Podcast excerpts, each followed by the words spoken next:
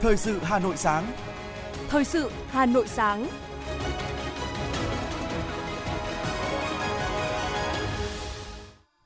Hoài Linh và Thúy Hằng xin được đồng hành cùng quý thính giả trong 30 phút của chương trình Thời sự sáng nay, thứ sáu ngày mùng 2 tháng 12 năm 2022. Chương trình có những nội dung chính sau đây.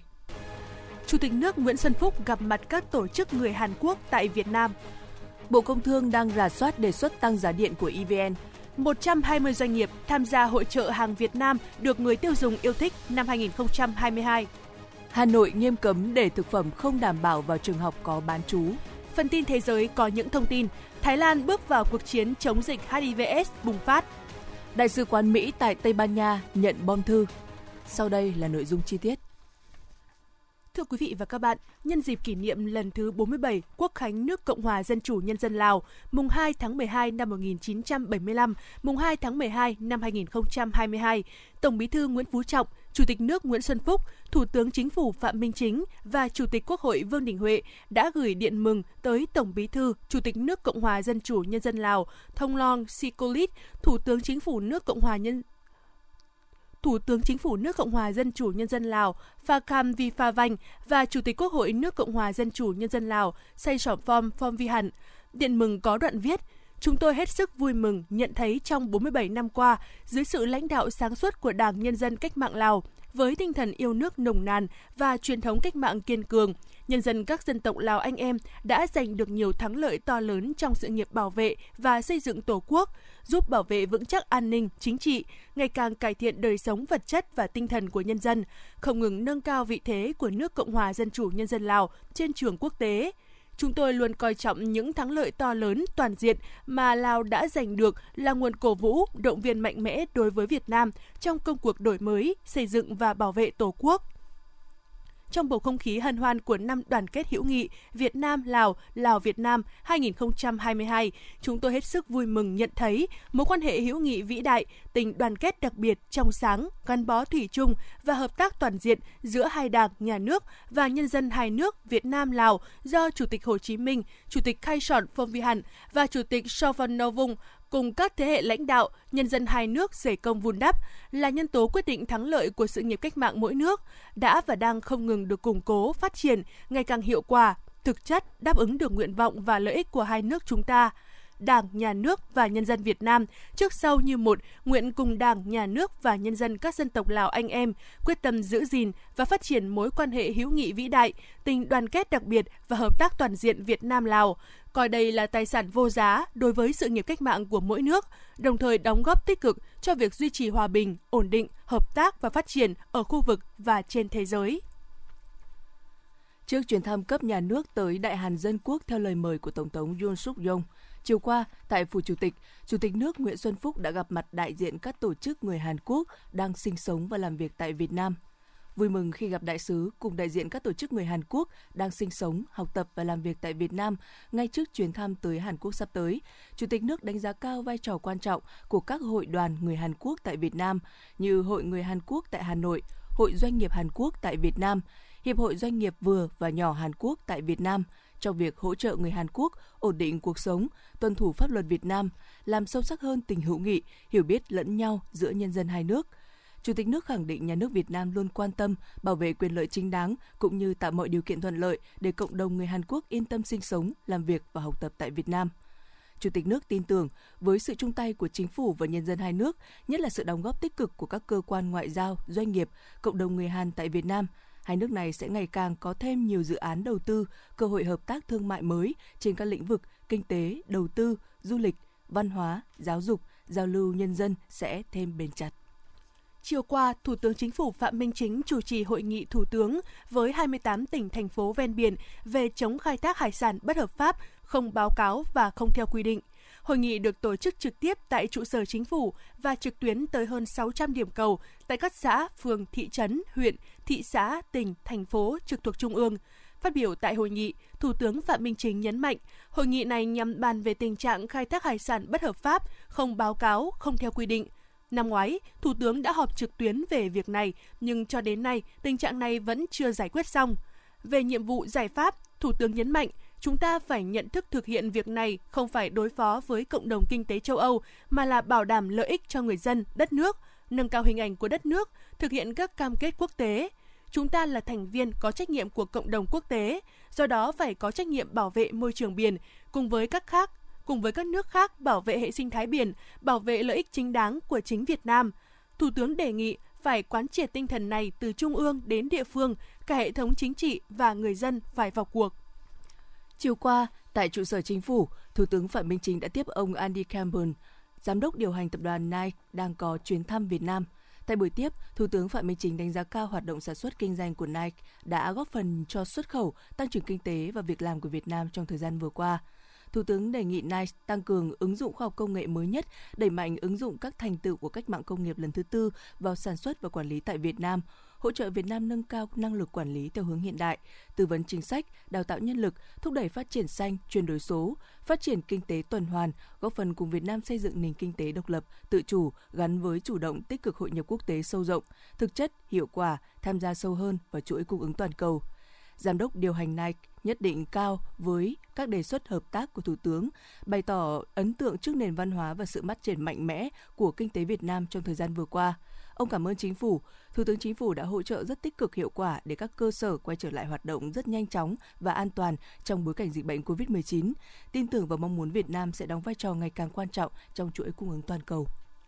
Chiều qua, Chủ tịch Quốc hội Vương Đình Huệ đã gặp lãnh đạo Đảng đối lập tại Hạ viện và Thượng viện Australia Chủ tịch Quốc hội Vương Đình Huệ khẳng định chính sách nhất quán của Việt Nam luôn coi trọng quan hệ toàn diện với Australia trên tất cả các cấp, các kênh, đảng, nhà nước, nghị viện và giao lưu nhân dân, trong đó có quan hệ với các chính đảng khác trong Quốc hội Australia đánh giá cao vai trò và đóng góp của các đảng tự do, quốc gia trong các thành tiệu của Australia trong phục hồi và phát triển kinh tế, an sinh xã hội, chống biến đổi khí hậu và đối ngoại. Chủ tịch Quốc hội bày tỏ vui mừng khi các chính đảng của Australia đều ủng hộ tăng cường quan hệ với Việt Nam vì lợi ích của nhân dân hai nước, vì hòa bình, ổn định và thịnh vượng tại khu vực.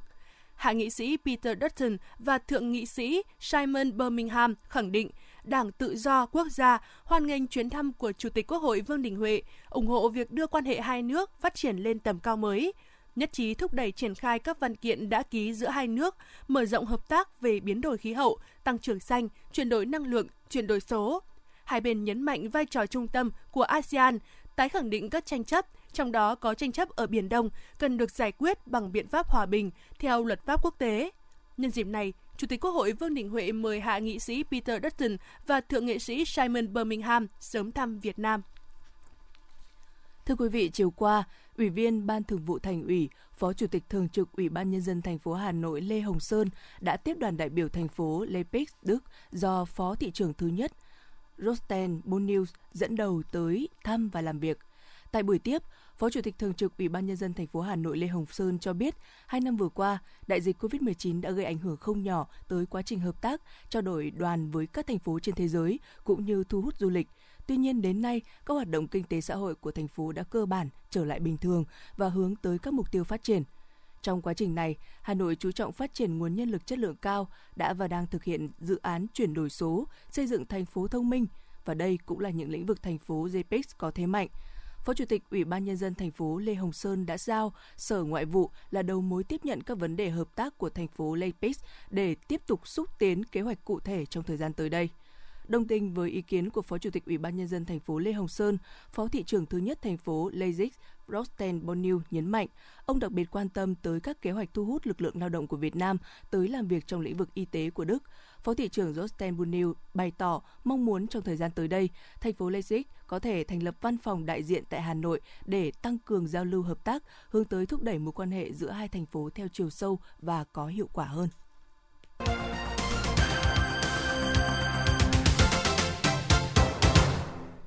Xin chuyển sang những thông tin kinh tế. Tập đoàn Điện lực Việt Nam EVN dự báo năm 2022 lỗ tới hơn 16.000 tỷ đồng bởi chi phí sản xuất điện và mua điện tăng rất cao. Liên quan đến vấn đề giá bán điện, Thứ trưởng Bộ Công Thương Đỗ Thắng Hải cho biết, hiện chi phí đầu vào cho sản xuất điện trên thế giới, khu vực và Việt Nam đều tăng cao, ảnh hưởng tới giá thành sản xuất điện – theo báo cáo của Tập đoàn Điện lực Việt Nam, tập đoàn này lỗ khoảng 16.000 tỷ đồng trong nửa đầu năm nay và ước tính cả năm tập đoàn này lỗ hơn 31.000 tỷ đồng. EVN đã có đề xuất điều chỉnh giá bán lẻ điện theo quyết định 24 về cơ chế điều chỉnh giá bán lẻ điện. Bộ Công Thương đang cùng Bộ Tài chính, Ủy ban Quản lý vốn nhà nước tại doanh nghiệp ra soát theo đề xuất này theo quyết định 24 của Thủ tướng Chính phủ về cơ chế điều chỉnh mức giá bán lẻ điện bình quân.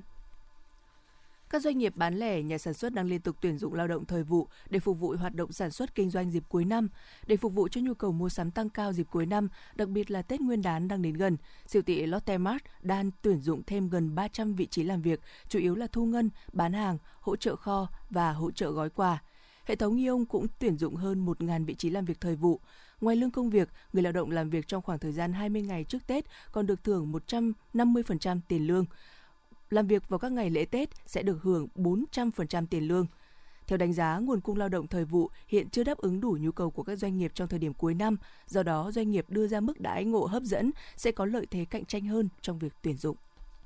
Tối qua, tại Vincom Plaza Long Biên, khu đô thị Vinhomes Riverside, quận Long Biên, Sở Công Thương Hà Nội phối hợp với Ủy ban nhân dân quận Long Biên tổ chức khai mạc Hội trợ hàng Việt Nam được người tiêu dùng yêu thích năm 2022. Hội trợ thu hút khoảng 120 doanh nghiệp, cơ sở sản xuất kinh doanh hàng Việt thuộc các nhóm ngành hàng tiêu dùng, sản phẩm công nghiệp, sản phẩm làng nghề, các sản phẩm nông lâm thủy sản, thực phẩm an toàn, hữu cơ, sản phẩm ô cốp, hàng Việt Nam được người tiêu dùng yêu thích và các sản phẩm có thế mạnh của các địa phương thuộc thành phố Hà Nội và các tỉnh thành trong cả nước. Đây là cơ hội để các doanh nghiệp giới thiệu về các sản phẩm hàng Việt Nam được người dùng yêu thích, tổ chức các hoạt động xúc tiến thương mại, khuyến mại, kết nối tiêu thụ, thúc đẩy sản xuất, kinh doanh trên địa bàn thành phố người tiêu dùng và du khách có cơ hội được tham quan, mua sắm các sản phẩm hàng Việt Nam đã được người tiêu dùng tin tưởng, bình chọn.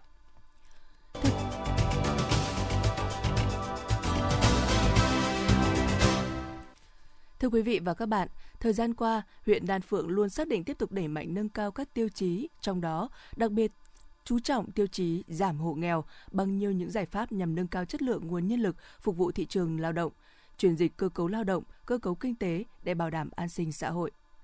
Xác định công tác giảm nghèo là nhiệm vụ quan trọng nhằm cải thiện đời sống vật chất và tinh thần cho người nghèo, thu hẹp khoảng cách về thu nhập, huyện Đan Phượng đã xây dựng kế hoạch thực hiện giảm nghèo bền vững, để thực hiện được mục tiêu này, Phòng Lao động Thương binh Xã hội huyện Đan Phượng đã tham mưu Ủy ban Nhân dân huyện xây dựng kế hoạch và triển khai thực hiện chương trình giảm nghèo có tập trung từng thời điểm cụ thể từng bước tham mưu huyện chỉ đạo củng cố ban chỉ đạo giảm nghèo và xây dựng quy chế để hoạt động hiệu quả. Hàng quý, ban chỉ đạo họp nắm tình hình các hộ nghèo và những khó khăn vướng mắc kịp thời giải quyết, cuối năm tổ chức kiểm tra, giả soát, đánh giá phân loại hoàn cảnh của từng hộ nghèo để tập trung giúp đỡ, từ đó đưa ra các giải pháp phù hợp với từng nguyên nhân của hộ nghèo,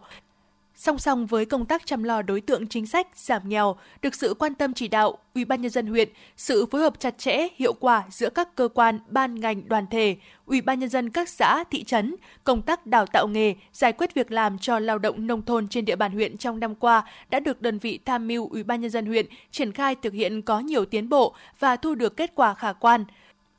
Mặc dù còn nhiều khó khăn, nhưng nhờ vào sự chỉ đạo, điều hành của Ủy ban nhân dân từ huyện đến cơ sở, nên công tác giảm nghèo, đào tạo nghề, giải quyết việc làm cho lao động nông thôn luôn được đảm bảo, giúp cho đời sống của đại bộ phận nhân dân cơ bản ổn định, các hộ nghèo được quan tâm chăm sóc đặc biệt, người lao động tích cực tham gia học nghề để nâng cao thu nhập cho bản thân và gia đình, góp phần ổn định cuộc sống.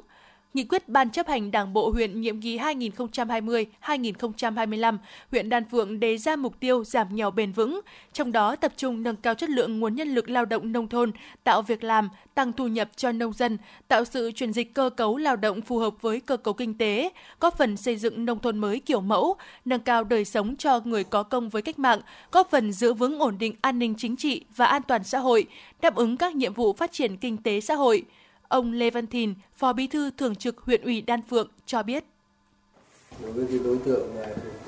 người thuộc hộ nghèo này, hỗ trợ 150 nghìn một tháng à, lao động trong nghề. Còn các cái lao động khác thì hỗ trợ 100 nghìn một tháng. Xã thì là xã về giảm nghèo thì bây giờ trên cơ sở thực hiện các cái chính sách của nhà nước, của thành phố hỗ trợ à,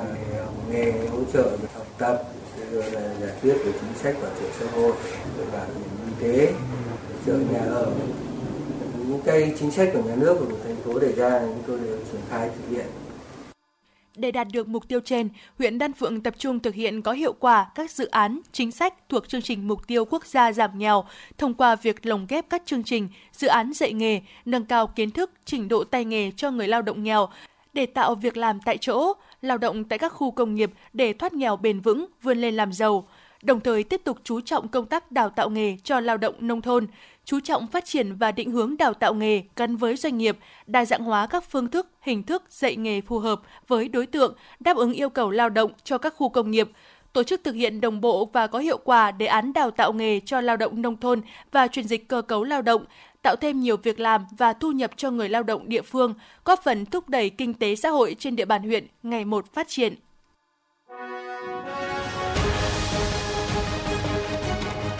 Thời sự Hà Nội, nhanh, chính xác, tương tác cao. Thời sự Hà Nội, nhanh, chính xác, tương tác cao.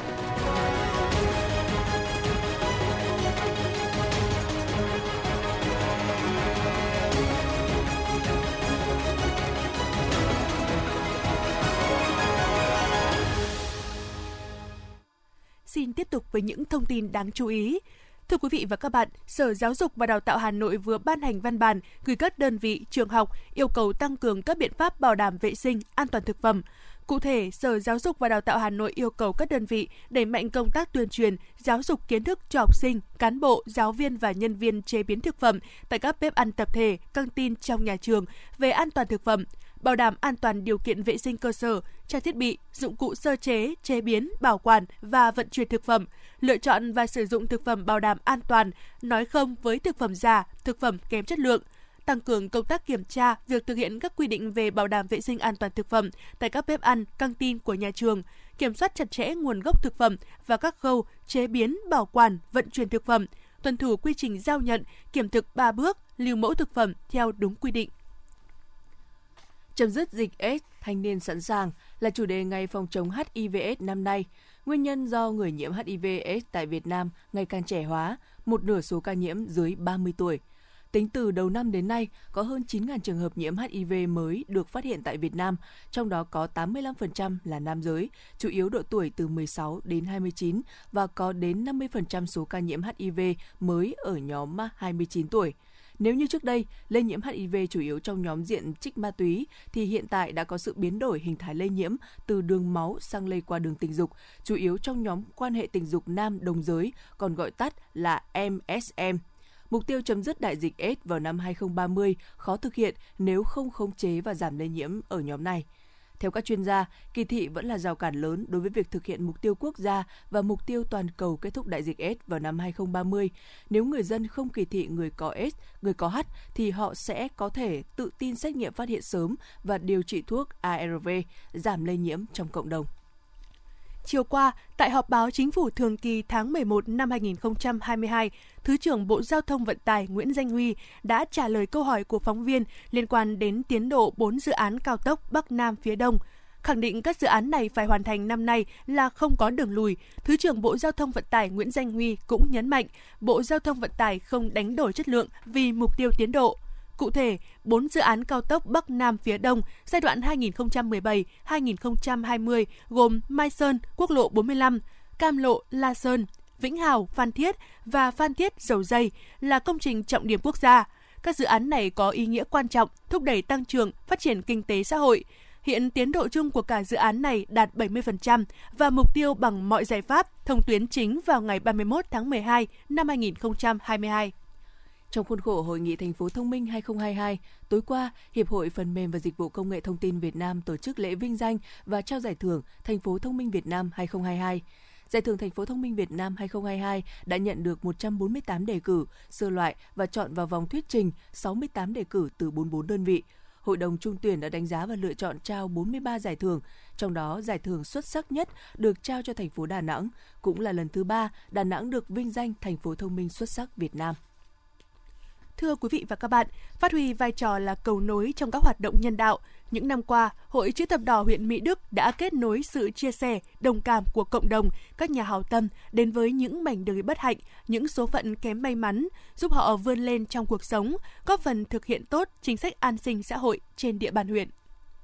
Hội Chữ thập đỏ huyện Mỹ Đức có 22 tổ chức hội với gần 3.000 hội viên, trong đó có hơn 1.600 hội viên hoạt động, 508 hội viên danh dự, 100 tình nguyện viên, 852 hội viên là thanh thiếu niên chữ thập đỏ ở tất cả các trường trung học cơ sở và tiểu học. Năm năm qua, Hội chữ thập đỏ huyện Mỹ Đức đã có nhiều hoạt động thiết thực, đặc biệt là công tác cứu trợ nhân đạo, giúp đỡ người nghèo, nạn nhân chất độc da cam, các đối tượng khó khăn trong xã hội đạt được nhiều kết quả thông qua các chương trình như phong trào Tết vì người nghèo và nạn nhân chất độc da cam. Xây dựng quỹ nhân đạo, các cấp hội đã trao tặng được 5.605 trường hợp với trị giá gần 3 tỷ đồng. Cứu trợ đột xuất cho trên 1.000 đối tượng bị tai nạn rủi ro, bệnh tật hiểm nghèo, người bị ảnh hưởng bởi dịch bệnh COVID-19, tổng trị giá hơn 730 triệu đồng. ủng hộ nhân dân các tỉnh miền Trung, miền núi và đồng bằng chịu ảnh hưởng của mưa lũ với tổng trị giá tiền và hàng hóa vận động hơn 770 triệu đồng. Hội cũng đã tiếp nhận từ Hội chữ thập đỏ thành phố phối hợp với các tri hội, nhóm thiện nguyện, nhà tài trợ nhiều chương trình như khám cấp thuốc miễn phí, chương trình ngân hàng bò, hỗ trợ xây nhà, hỗ trợ thường xuyên, tặng xe đạp cho các cháu học sinh có hoàn cảnh khó khăn, tặng quà Tết với tổng trị giá 2 tỷ đồng. Tổng trị giá công tác xã hội đạt gần 8,5 tỷ đồng. Bà Nguyễn Thị Cử, thị trấn Đại Nghĩa, huyện Mỹ Đức nói. May nhà tôi có bị cháy mất cái gian bếp sử dụng riêng của gia đình ấy thì ờ, ở trên chữ thập đỏ trên huyện thấy hoàn cảnh gia đình khó khăn như thế thì các bác các chú cũng đến giúp đỡ gia đình cho gia đình nhà tôi Ờ, 20 triệu để ờ, xây dựng ờ, lại ngôi nhà ở cho nó khỏi bị rột nát. Khi mà nhận được 20 triệu này thì tôi cảm thấy rất là xúc động. Song song với công tác cứu trợ xã hội, hội đã tổ chức tuyên truyền giáo dục về sức khỏe cộng đồng, sức khỏe cho người cao tuổi, khám chữa bệnh miễn phí được gần 5.000 lượt người tham gia với tổng trị giá 410 triệu đồng. Hội phối hợp với Ban Công tác Xã hội Bệnh viện Đa khoa huyện vận động các nhà hảo tâm duy trì hoạt động nấu cơm từ thiện tại Bệnh viện Đa khoa huyện, Bệnh viện Tâm thần, đã cấp hơn 3.000 suất ăn miễn phí trị giá 182 triệu đồng cho các bệnh nhân nghèo. Trong 5 năm qua, phong trào hiến máu tình nguyện của huyện đã nhận được rất nhiều sự quan tâm chỉ đạo của Thường trực huyện ủy, Hội đồng nhân dân, lãnh đạo Ủy ban nhân dân huyện, sự vào cuộc của lãnh đạo cấp ủy chính quyền các xã, thị trấn, các cơ quan trường học. Những năm trước đây, tình nguyện viên tham gia hiến máu tình nguyện chủ yếu là đoàn viên thanh niên, thì nay đã được mở rộng đối với các tầng lớp nhân dân nông thôn. Sự tham gia vào cuộc của các tình nguyện viên là lãnh đạo đảng, chính quyền, các tổ chức đoàn thể. Tiêu biểu có Phòng Giáo dục và Đào tạo huyện, xã Hương Sơn, xã Hợp Tiến, xã Phủ Lưu Tế đã tích cực tham gia hiến máu tình nguyện. Qua 5 năm đã có gần 15.000 lượt người tình nguyện viên đăng ký tham gia hiến máu và tiếp nhận được gần 8.000 đơn vị máu. Ông Trần Quang Long, Phó Chủ tịch Hội chữ thập đỏ huyện Mỹ Đức cho biết. Thì à, Hội chữ thập đỏ của huyện Mỹ Đức đã thể hiện được cái vai trò là đơn vị cầu nối, là đơn vị điều phối à, giữa các nhà hảo tâm, các đơn vị tài trợ đối với các cái hộ dân mà có hoàn cảnh đặc biệt khó khăn. À, đặc biệt là các cái chương trình Tết vì người nghèo và nạn nhân chất độc da cam thì hội cũng đã làm rất tốt, à, cũng đã à, phối hợp với các nhà hảo tâm đến với các cái à, hoàn cảnh yếu thế trong xã hội, đặc biệt là những cái em nhỏ và những cái trẻ em mồ côi tàn tật à, khó khăn trong cuộc sống. Thì hội cũng đã à, tập trung và xây dựng kế hoạch giả soát hàng năm để làm tốt cái việc này. Một trong nhiệm vụ chính là việc nhiệm vụ nhân đạo đã góp phần cho Đảng bộ, chính quyền và nhân dân huyện Mỹ Đức làm công tác xóa đói giảm nghèo Đặc biệt trong đợt dịch bệnh COVID-19, Hội chữ thập đỏ các cấp đã tổ chức vận động ủng hộ, tặng quà, hỗ trợ nhu yếu phẩm cho người dân có hoàn cảnh khó khăn bị ảnh hưởng trực tiếp bởi COVID-19 tại các xã Phúc Lâm, Hương Sơn, Hùng Tiến, tổ chức nấu các bữa ăn miễn phí cho trạm chốt kiểm soát dịch bệnh, y bác sĩ trên địa bàn huyện với tổng kinh phí gần 200 triệu đồng. Với phương châm người người làm việc thiện, nhà nhà làm việc thiện, ngành ngành làm việc thiện, các cấp hội chữ thập đỏ đã thực hiện hiệu quả công tác vận động nguồn lực trở thành cầu nối của các tổ chức cá nhân, nhà hảo tâm để giúp đỡ những số phận kém may mắn vươn lên trong cuộc sống. Những kết quả đạt được trong công tác từ thiện nhân đạo sẽ là tiền đề vững chắc để những năm tiếp theo, Hội chữ thập đỏ huyện Mỹ Đức nâng cao vai trò và vị trí của hội, thực hiện tốt vai trò nòng cốt trong hoạt động nhân đạo, thực sự là cầu nối của những tấm lòng nhân ái tới những người có hoàn cảnh khó khăn, góp phần chăm lo đời sống, sức khỏe cho nhân dân, bảo đảm công tác an sinh xã hội trên địa bàn huyện.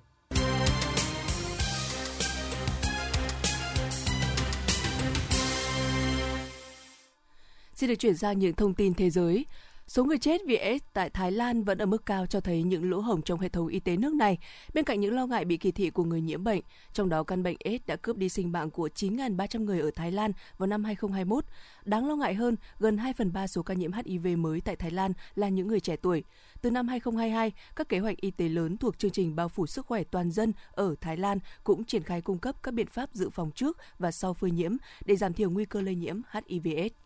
Đại sứ quán Mỹ tại Tây Ban Nha đã nhận một bom thư tương tự như 5 bom thư được gửi tới Đại sứ quán Ukraine và một số cơ quan nhà nước của Tây Ban Nha. Cảnh sát Tây Ban Nha đã xác nhận một phong bì tương tự như các bom thư trước đó đã được phát hiện tại Đại sứ quán Mỹ. Nhà chức trách Tây Ban Nha đã tăng cường an ninh tại các công trình công cộng và các cơ quan ngoại giao sau vụ việc.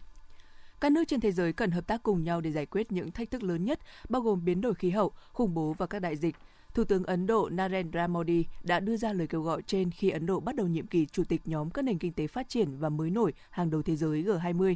Trong tuyên bố cũng nêu rõ, Ấn Độ sẽ thúc đẩy chi phí phi chính trị hóa vấn đề nguồn cung lương thực, phân bón và các sản phẩm y tế của thế giới để các căng thẳng địa chính trị không gây gián đoạn hoạt động toàn cầu. Hội nghị thượng đỉnh G20 tại Ấn Độ sẽ diễn ra vào ngày 9 đến ngày 10 tháng 9 năm 2023.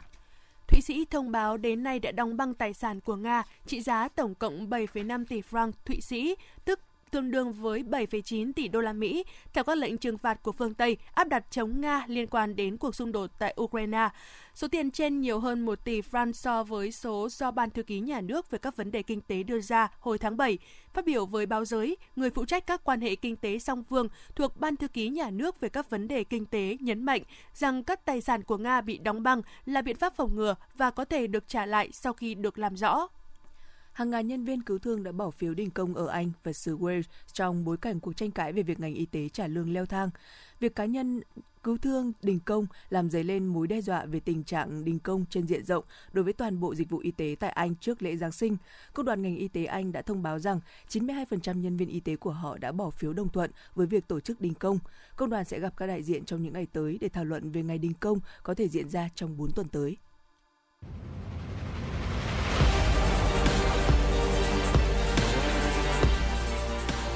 Bản tin thể thao.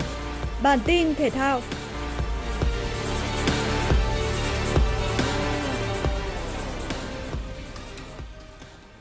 Huỳnh Như đã góp mặt trong bộ ảnh quảng bá áo đấu của Lanh FC cùng các đồng đội ở đội nam. Cầu thủ 31 tuổi là một trong 6 gương mặt được Lanh FC lựa chọn để xuất hiện trong bài đăng quảng bá áo thi đấu, cũng như khăn quàng cổ vào dịp Giáng sinh. Đây là vinh dự lớn đối với cá nhân Huỳnh Như và khẳng định được vị thế của bóng đá Việt Nam tại trời Âu. Bức ảnh riêng của Hình Như cũng có tổng tương tác nhỉnh hơn đôi chút so với bài đăng chính của Lanh FC với khoảng 1.600 lượt like và yêu thích. Ở cuộc đua vua phá lưới tại World Cup 2022, Marcus Rashford đã tỏa sáng rực rỡ trong lượt trận cuối tại bảng B. Ngôi sao Manchester United đã lập cú đúp giúp Anh thắng xứ Wales 3-0 và tiến vào vòng 1-8 với tư cách đầu bảng. Trước đó, tiền đạo này đã sút tung lưới Iran ở trận gia quân. Còn Cody Gakpo đã tiếp tục tỏa sáng trong màu áo Hà Lan với bàn mở tỷ số ở trận thắng Qatar 2-0. Tài năng trẻ này đã lập công trong cả 3 trận đấu của cơn lốc màu da cam trên hành trình đứng đầu bảng A. Hiện tại Cody Gakpo và Marcus Rashford đều có được thành tích 3 bàn tại World Cup 2022 để chia sẻ vị trí dẫn đầu cuộc đua vua phá lưới với Kylian Mbappe và Ener Valencia. Tuy nhiên, Ener Valencia đã hết cơ hội nâng cao thành tích ghi bàn ở World Cup 2022 khi Ecuador thua Senegal 1-2 và không thể giành vé đi tiếp. Trong khi đó, Kylian Mbappe đã sớm cùng Pháp giành vé vào vòng 1-8. Bám đuổi Kylian Mbappe, Ener Valencia, Cody Gakpo và Marcus Rashford trên bảng xếp hạng vua phá lưới World Cup 2022 là 11 cầu thủ có thành tích 2 bàn thắng, gồm Bruno Fernandes của Bồ Đào Nha, Bukayo Saka của Anh, Mehdi Taremi của Iran, Oliver Giroud của Pháp, Lionel Messi của Argentina, Andrei Kramaric của Croatia, Mohamed Kudus của Ghana, Cho Kusung của Hàn Quốc, Richarlison của Brazil, Ferran Torres và Alvaro Morata của Tây Ban Nha. Dự báo thời tiết khu vực Hà Nội ngày và đêm mùng 2 tháng 12 năm 2022, trời nhiều mây, có mưa nhỏ vài nơi, gió đông bắc cấp 2, cấp 3, trời rét đậm, nhiệt độ thấp nhất từ 13 đến 15 độ, nhiệt độ cao nhất từ 15 đến 17 độ. Quý vị và các bạn vừa nghe chương trình thời sự của Đài Phát thanh và Truyền hình Hà Nội, chỉ đạo nội dung Nguyễn Kim Khiêm, chỉ đạo sản xuất Nguyễn Tiến Dũng, tổ chức sản xuất Xuân Luyến, Chương trình do biên tập viên Minh Thơm, phát thanh viên Thúy Hằng Hoài Linh và kỹ thuật viên Kim Thoa thực hiện. Hẹn gặp lại quý vị trong chương trình thời sự lúc 11 giờ trưa nay. Thân ái chào tạm biệt.